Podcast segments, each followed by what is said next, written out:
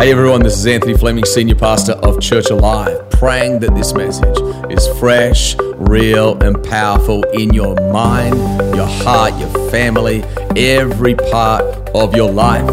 If you enjoy these messages, subscribe to it, share it with a friend to build their faith. God bless you as you lean in to the power and presence of God's Word. Well, good morning. Was here, everyone was getting ready for their 4th of July cookout. So, did everyone have a good cookout? Come on now. Hopefully, you did. Hopefully, you did. Did you guys bring your faith this morning? Did you really bring your faith? Because just a moment ago, I was out there and I heard like the spin class or something next door, and they were all like, whoop, there it is, you know, like, and I'm like, man, if they can make that much noise in a spin class, come on now, house of God, we got more faith than a spin class in Jesus' name, all right? So, if you're ready, if you're expecting, I want to encourage you, lift your hands right now. We're going to pray together, and then we're going to get right into the word. Lord Jesus, we thank you for the power of your word.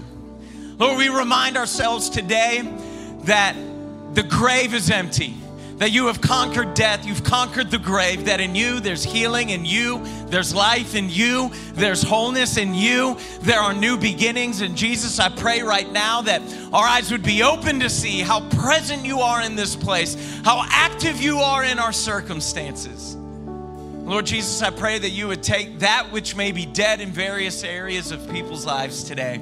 And in the name of Jesus, I just proclaim right now, let it live again let it live again. Lord, as your word goes out, as your word is preached, may it bear much fruit in people's lives. It's in your name we pray. And everyone said, Amen. Amen.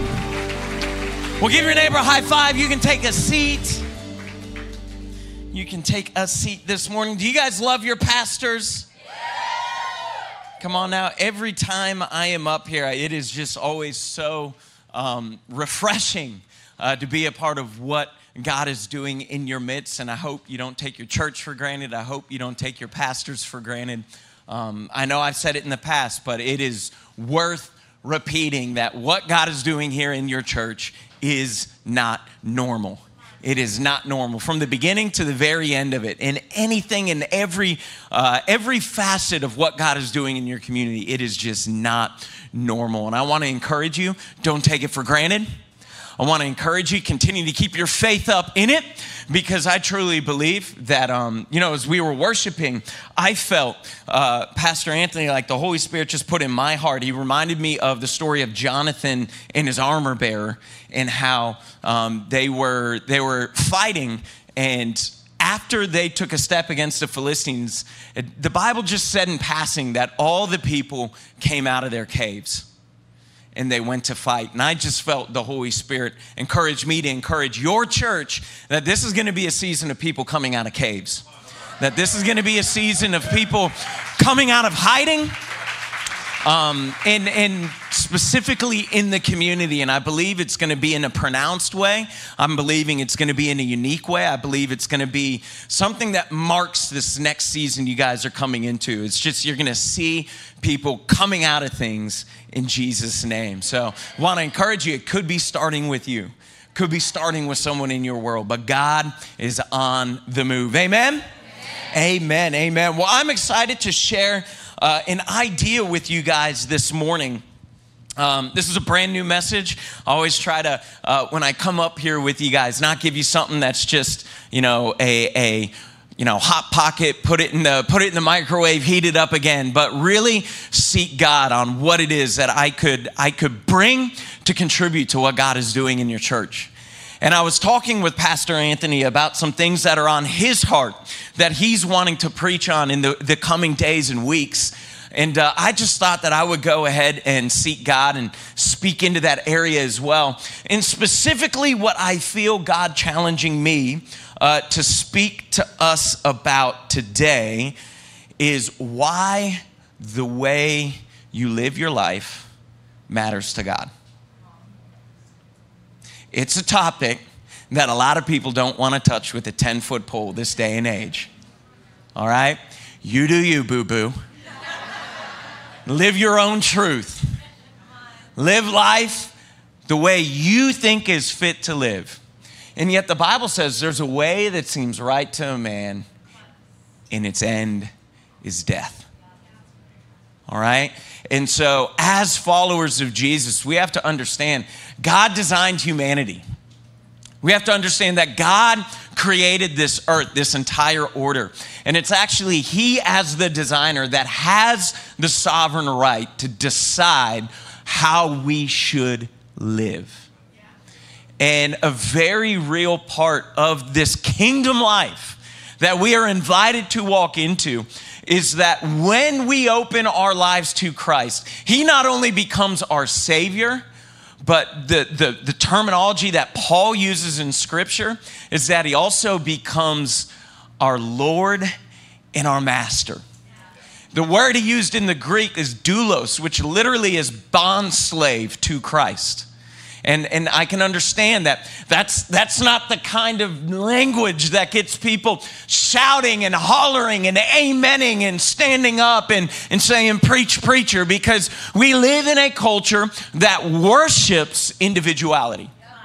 We live in a culture that worships, I'm gonna do things my way. And if you try to tell me how to do things differently, well, how dare you? And yet, Jesus loves us too much to leave us to our own devices. And so that's why I want to talk about our lives, how we manage them, how we steward them, and why it matters to Jesus. I'll be honest, I, am not naive to the fact that some of the things we're going to talk about today, they may cut somewhat close to the bone when you consider the full implications of what I'm talking about. But I want to encourage you that these are things that God has set in order out of a heart of intense love for you. Right? He does not do this out of out of rage. He does not do this out of malice. He does not do this out of anger but he does it out of a father's heart of love for you and i. And so Second corinthians chapter 5 this is this is a passage we love sharing and yet we love taking a snippet out of it and I want to break open our time today by actually widening the aperture a little bit, a little bit further so we can see more of the fullness of what uh, Paul is really getting at in the Corinthian church here. And so we're going to pick up in verse 17, and this is the one verse that everyone loves to go ahead and share. And it says, If anyone is in Christ, is anyone in Christ this morning? Come on now, if anyone is in Christ, they are a new creation. The old things are passed away. Anyone glad that the old things are gone? Yes. Come on now. Anyone glad that the old things are gone in Jesus' name? Says the old things pass away, and behold, new things have come. Now, all these things are from God who reconciled us to himself through Christ. Now, I want to just stop there for a moment and just remind you that, and it's easy sometimes to forget where you were when Jesus found you. And I think to really catch the flavor of what Paul's talking about here, we have to remember that there was a moment where Jesus made you and I right with God. That there was a moment where I was an enemy of God. There was a moment where sin had control in my life. There was a time when I was ruled by my past. There was a time when death had the final say in my life. There was a time where the labels that people had put on me actually had power over me. But Jesus stepped into my story and it changed everything in my life. And I wonder do you remember where you were when Jesus found you? Do you remember the insecurities that were controlling you? Do you remember the fears that were gripping your heart? Do you remember the guilt or the shame that kept you from looking yourself square in the eye when you looked in a mirror at your own reflection? I can remember being in that place. I wonder what was it about, about Jesus that originally opened your heart up to Him. I've been married for 14 years. If I'm not careful, I can take my wife for granted. I can just presume that I'll always have her heart. I can just presume that she'll always be faithful. I can just presume that the, the things that she does so often to make our home the safe, loving, and, and nurturing environment that it is, is she'll just keep doing it. If I'm not careful, I can presume on my marriage. And it's interesting that the scripture uses the terminology of our relationship with Christ, that it is a marriage. And I wonder have you taken Jesus for granted? What was it about him that originally won you over? What was it about Jesus that originally just completely wrecked your heart in the best way possible? I just want to ask a question Does it wreck your heart still? What was it about Jesus that opened your heart to the reality that there's a God in heaven who loves you? See, Paul's talking here and he's reminding us that we have all these things through Jesus, that there's a moment where Jesus comes into my life, and before that happens, it was a completely different circumstance.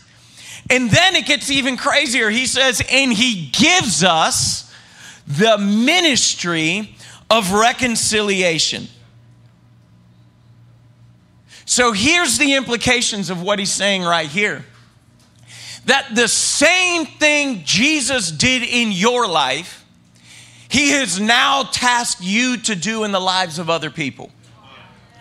That the same way that Jesus broke down the barrier between you and God, that once you are made right with God the Father, your life is no longer about you in that now you have been entrusted with reconciling your world to its creator. Look at what's happening in the world today in the need of reconciliation on so many different levels in society, not just locally, not just nationally, but globally, the need for reconciliation in this world. And Paul says that's the mission of the church. That that is the mission of every single Christ follower that we are here to reconcile. See, the church is unique in how it sees what's wrong in the world. The world looks at it and says it's a matter of a distribution of wealth. The world looks at it and says it's a matter of clean water. The world looks at it and says it's a matter of education. The world looks at it and says it's a matter of legislation. The church looks at it and says it's a matter of sin. It's a matter of separation. It's a matter of an order that has been marred, left to its own devices, needing to rediscover its original design and purpose, which is only possible through relationship with Jesus Christ. The church approaches reconciliation different than any other institution in humanity. And if we don't take on our place in space, then someone else will and they'll put a false God in that void. They'll put a political party in there, okay? They'll put a mandate in there. They'll put uh, uh, science in there. They'll put a remaking of the humanities in there. There's so many different things that can try and fill that space. And he goes on and he says in verse 19, God was in Christ reconciling the world to himself, not counting their trespasses against them. And he has committed to us this word of reconciliation. Therefore, everyone say, therefore. Anytime you see therefore in your Bible, pay attention to it. It's a connecting word. And what it is, it's bridging what's about to be said with everything that came before it. And he says right here, therefore, we are ambassadors. He doesn't say we might be. He doesn't say we could be. He doesn't say that the select few of us will be. right? He doesn't say just pastors will be ambassadors or just worship leaders will be ambassadors. No, he says we, all Christians, we are ambassadors for Christ as though God was making his appeal through you. As though God is making his appeal through you. Let me ask you a challenging question. How does the way you live your life, what, what does it tell people about the nature of God? If you did not have the opportunity to qualify your words, your actions, your phone records, your browser feed, what would it tell people about the nature of God? Because Paul says that the way you live your life is the avenue God chooses to make his appeal to humanity through. That's a pretty heavy thought right there. I mean, we love looking at verse 17. We're all made new, but we leave all the accountability of the next couple of verses way out of, out of perspective. Yeah, you're a new creation, but the weight of that is that now God is reaching out to humanity through your new nature. And so already we can begin to see right away that the way I live is completely caught up in God's plans of salvation for humanity. So when we look at this passage, there's three quick insights. The first thing is that in Christ, all things are made new. If you are in Jesus, you're new. If you are in Jesus, you are made new.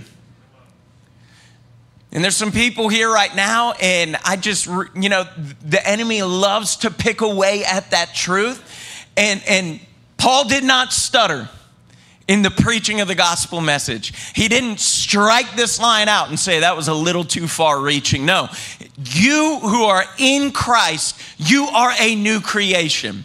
Your past, your family's history, your origin, your background, all of those things no longer have final say in your life. You are a new creation in Jesus' name. I don't know about you, sometimes I need to be reminded of that. All right, that's the first takeaway from this passage. Second thing, there's more reconciling to be done. As good as it is right now, the fact that you are right with God, we can't afford to take our foot off the gas pedal. I can't afford to slow down. I love the fact that in this passage, Paul communicates that God is aware that we haven't arrived yet. I love the fact that God is aware that life on planet Earth still sucks. I'm thankful for that. I would be worried if God would look at it and just be like, well, this is as good as it gets. I don't know what you're complaining about. But, but Paul is saying, no, there's more work to be done. There's more work to be done. There's more reconcil- reconciling to be done. And then the third thing is we act on behalf of a greater kingdom. You are an ambassador for the kingdom of heaven. And here's the thing about being an ambassador is that an ambassador's lifestyle and message are one and the same. The ambassador cannot separate their life from their message. There's never a time where the ambassador is not on. An ambassador understands that wherever they go, they actually represent their people, their nation, and their kingdom. There's also a part of being an ambassador where your personal opinion isn't worth two beans on a plate. I had to do um, we, we had to do extracurricular projects in uh, the school that I grew up at. I went to a private college prep school. And uh, one of the clubs that they had me be a part of one year was Model United Nations. Has anyone in here ever heard of Model United Nations? And I remember there was one year where I had to represent Russia And I was mortified to realize that I had to get up in front of a crowd of people and actually philosophically depend or uh, defend their approach to world politics. And I'm getting up there and I'm talking about things that are going on in parts of the world, and I have to look at people with a straight face and say, No, this is the way it should be. And I remember looking at my, my teacher for a moment and saying, like, well, I don't really believe that. And she looked back at me and she says, doesn't matter, that's your role. And yeah, it was just a little bit of an exercise, but there's this thing that I think we need to come to in our life with Jesus where we look at our preferences and we look at the urgency of the kingdom and we realize at the end of the day that what I prefer does not take precedence over the weight of eternity and that there is reconciling that still needs to be done. And so that's why we end up with verses like 1 Peter 2 9 in scripture, which says, You're a chosen people. Someone say, I'm chosen. He says, You're a royal priesthood. You're a holy nation, a people for God's own possession, so that you may proclaim the excellencies of Him who has called you out of the darkness into His marvelous light. You see, what I want to remind us all of this morning is that there's a so that connected to how you live your life. Peter's speaking here. What does he say? He says, You are a holy nation. We live in a day and age where people expect the pastor to preach about God's grace, but the moment you start talking about holiness, it's religion.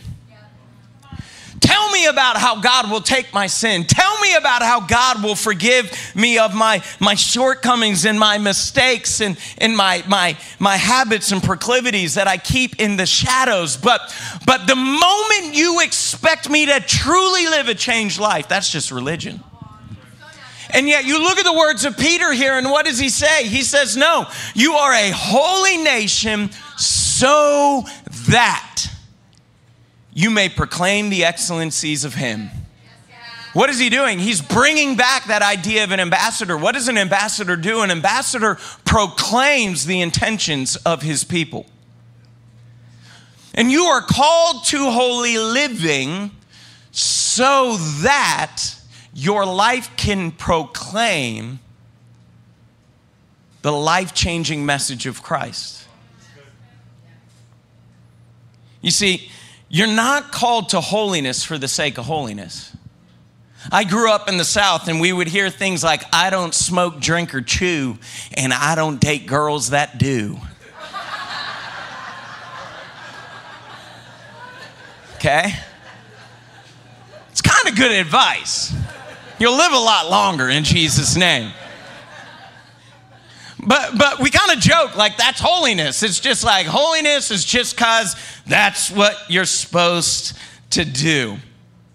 But the reality is your holiness has a so that attached to it. And that so that is this that when you live in true holiness, it has an attractional power to it.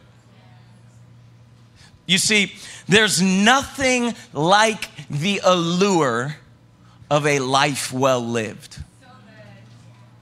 I can remember when, before I started dating my wife, you know, the thing that just completely attracted me to her was the way she handled herself in public settings. I could tell she didn't need the attention of guys. She didn't need it. She didn't need that guy's attention. She didn't need that guy's affirmation. She didn't need that guy's approval. I can remember one time where, where I actually saw her out on a date with a guy who's actually now the chief of the SWAT team in Virginia Beach in Jesus' name. and I remember just looking at her over there and just being like, oh my gosh, like she's the most incredible woman in the world. And man, there she is on a date with another guy. This moment is awesome, you know? And, uh, then I saw her in church and I started talking with her, and I'm just sharing with you the story. I don't know why, but uh, it, it, it was amazing to me just to see how secure she was everywhere she went. That she didn't need people's approval. She didn't need people. There's something about a life well lived that isn't at the mercy of these things that everyone else in life chases after. And the world has tried to convince the church that your greatest asset is your greatest liability. That your holiness is a repellent and not an attractant. And the reality is, it's your holiness that proclaims the goodness in the presence and the reality of God far more powerfully than someone's message or preaching or bumper sticker or t shirt or social media post ever will. That your life lives the holiness of that truth. You see, true holiness sets you apart. Holiness sets you apart. But what is holiness? See, if I were the devil, I would try to confuse what holiness even is. And holiness is more than perfection. See, holiness, perfection is the fruit of holiness, it's not holiness itself. If I showed you an apple, does the apple make the tree or does the apple come from the tree? You see, perfection doesn't make holiness by itself, perfection by itself makes legalism. But holiness will create the fruit of perfection. And what's wrong is we've tried to shortcut the process and say that holiness is about is about actions, but holiness isn't about actions. Holiness is about your nature. And when a person's nature changes, guess what? Their actions change. See, holiness is not about thou shalt this, thou shalt that. All of those things aren't even possible if your nature hasn't changed. And the command for holiness out of the scriptures is built upon the, the, the understanding or the assumption that we will be a people who understand that we are a new creation in Jesus Christ. And the commands of holiness follow out of that revelation of a changed nature. Isaiah 55 says this God speaking, He says, My thoughts are not your thoughts, my ways are not your ways. For as high as the heavens are above the earth, so are my ways higher than your ways, and my thoughts are higher than your thoughts. So we, we got just a couple minutes here. I'm gonna try to land this plane. So God is saying, I don't think the way you think. You guys catch that in the passage we just read.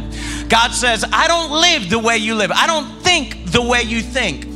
Well, if we look elsewhere in Scripture, in Proverbs 23, what does it say? It says, As a man thinks in his heart, so he is. So if God's thoughts are different, it means his nature is different. You guys catch that there? If God thinks differently, that means that his nature is different than ours. And here's the error we always make when trying to understand holiness the error we make is assuming that God is just like us. I assume that God is just like me. And I call that hair dryer holiness. And if you don't know what that is, every year I get the opportunity to take a team to Israel for our church. And there's always at least one person on that trip who assumes that every power outlet in the world has the same voltage in it and they will take that good old trusty made in the USA hair dryer and plug it into that Israeli outlet, and there's a as way too much voltage flies through that hair dryer. And you know what happens a lot of times in life is, is we just assume that God is just like us, and we take the patterns of Scripture and we just try to plug it into our life the way we've always been living without allowing our nature to be transformed. And we wonder why it doesn't work. We wonder why it blows up in our face. We wonder why it leaves us feeling empty. We wonder why it doesn't quite seem like it's as satisfying and fulfilling as Scripture said it could be. And it's because we're just trying to take away a living, plugging into it for as long as we can muscle it out on our own without allowing it to actually change our nature. In Psalm 50, 21, God judges the wicked. He says this These things you did and I kept silent, you thought that I was just like you. You thought that I was just like you. You see, so many people in the world have abandoned the faith because they don't understand the holy nature of God. See, they look at what's going on in the world around them and they say, if this is the best God can do, I don't want to know a God like that. But the reality is is that the world right now does not reflect God, it reflects sin. And that's why Jesus came to this earth. And Jesus came and he lived like no man before him had ever lived and he showed people a new way to be human. And now, as ambassadors of that very same Savior, you are called to submit your life and your lifestyle to Jesus so that when people look at you, they see the recreation of man and not the sin of this world being perpetuated.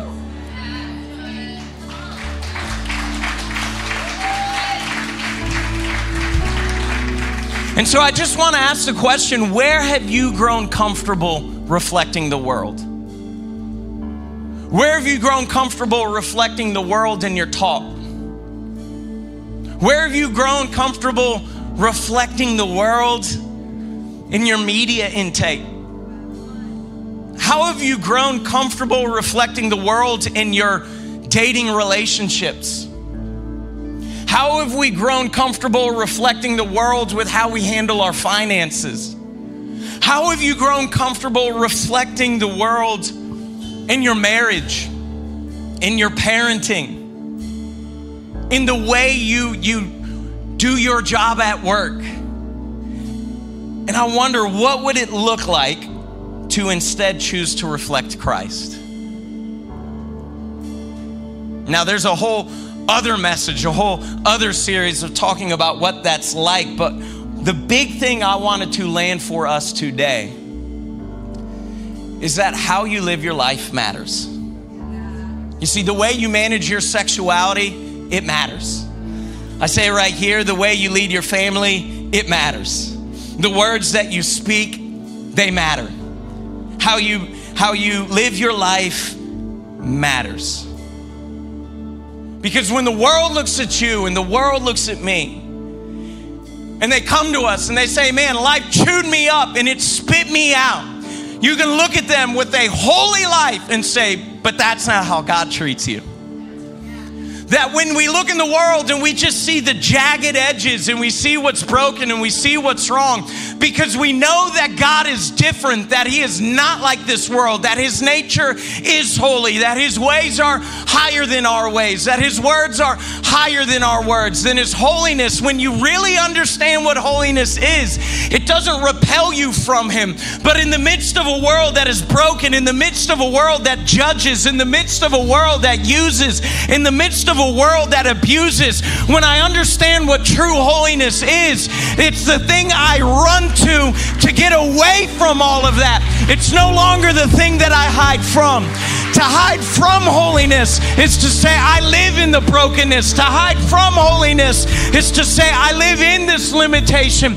To hide from holiness says, I live in this humanity. But to run to holiness says, I don't have to live that way any longer. I was that person, but I don't need to be that person anymore. So, as we close, what would it look like to recreate your life in the image of a holy God? I'm speaking to you, follower of Jesus, who know there's an area in your life that is out of step with the counsel of Scripture. And you've believed your lie that there's such a thing as a little sin,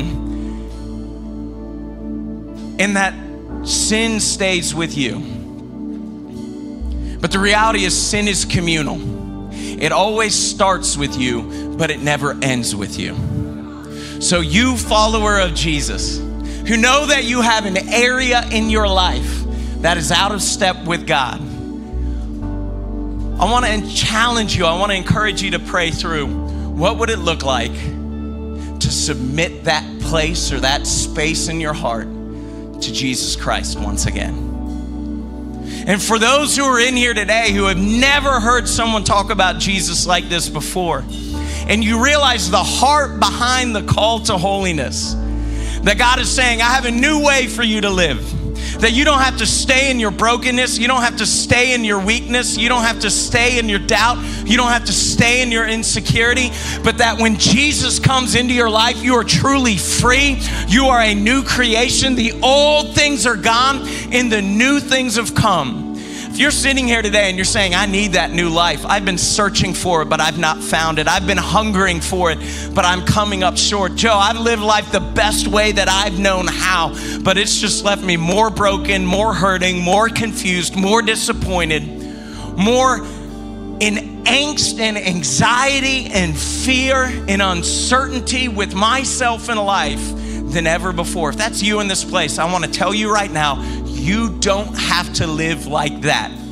There is hope in the name of Jesus. And you don't have to go and fix yourself on your own because you are where you are, if I can say this respectfully, because that's our nature without Jesus in our story. But you were invited to walk in wholeness. You were created to live in peace. You were created to live a life that has a rest that is only found in Christ. So you're in this place today and you're saying, Joe, pray for me. I want to know that God. Every head bowed, every eye closed. You're in this place you're saying, Joe, I've done the best I can on my own, but it is not enough. Man, pray for me today that I can know Jesus like you're talking about. I know that I need things made new in my life today. I've been doing the best I can, but if I'm honest, it is not enough. Friend, I want to tell you something that as you open your life to Jesus today, that new life I'm talking about, it can be yours because of Jesus' death and resurrection. So you're in this place today and you're saying, Joe, pray for me. I want to know Jesus. If that's who God is, if that's what He's like, and that's why Jesus came, I want to know Jesus. That's you in this place. I'm not going to get you to stand up. I'm not going to call you to the front of the room, but I do want to pray for you. So I'm going to count to three. And when I say three, I want to encourage you to lift your hand high enough and long enough for me to see it in this place. And I know every week people say yes to Jesus. This week is different because it's your week to say yes to Jesus. So you're here today and you're saying, Joe, pray for me. One, two, three. Go ahead, lift your hand this morning. I see a hand there, a hand there, a hand there, a hand there. Yes, ma'am. Another hand here. I see many hands through this row here and many, many hands right back over here. Yes, ma'am, right over here. Eat both sides of the room, front to the back. So many people saying yes to Jesus today, saying, Pray for me. I want to be forgiven of my sins. I want to be right with God. Awesome. Anyone else, and you haven't yet lifted your hand, I believe there's more people here this morning. So many saying yes to Jesus. Yes, ma'am. I just saw another hand pop up right there. Anyone else in here today? If that's you, go ahead, lift your hand high enough, long enough for me to see it. If you don't think I've seen it yet, give me a wave. I just want to make sure I know who I'm praying with, who I'm praying for today. Awesome. Yep, I see another hand right over there. I see another hand right here, right now. Anyone else in here today saying, Yeah, that's me? Awesome. Church Alive, can we give a hand for every single person? We're going to pray a prayer right now. And as we pray these words, it's not about the words, it's honestly, it's about the heart. God looks at the heart. The world looks at the outside, but God looks at our heart. I believe that that new life, that new nature we've been talking about, is received as we open our lives up to the love of Christ. So let's pray together right now. Everyone say, Dear Jesus, take my life. It's all yours. I've done the best I can, but it is not enough.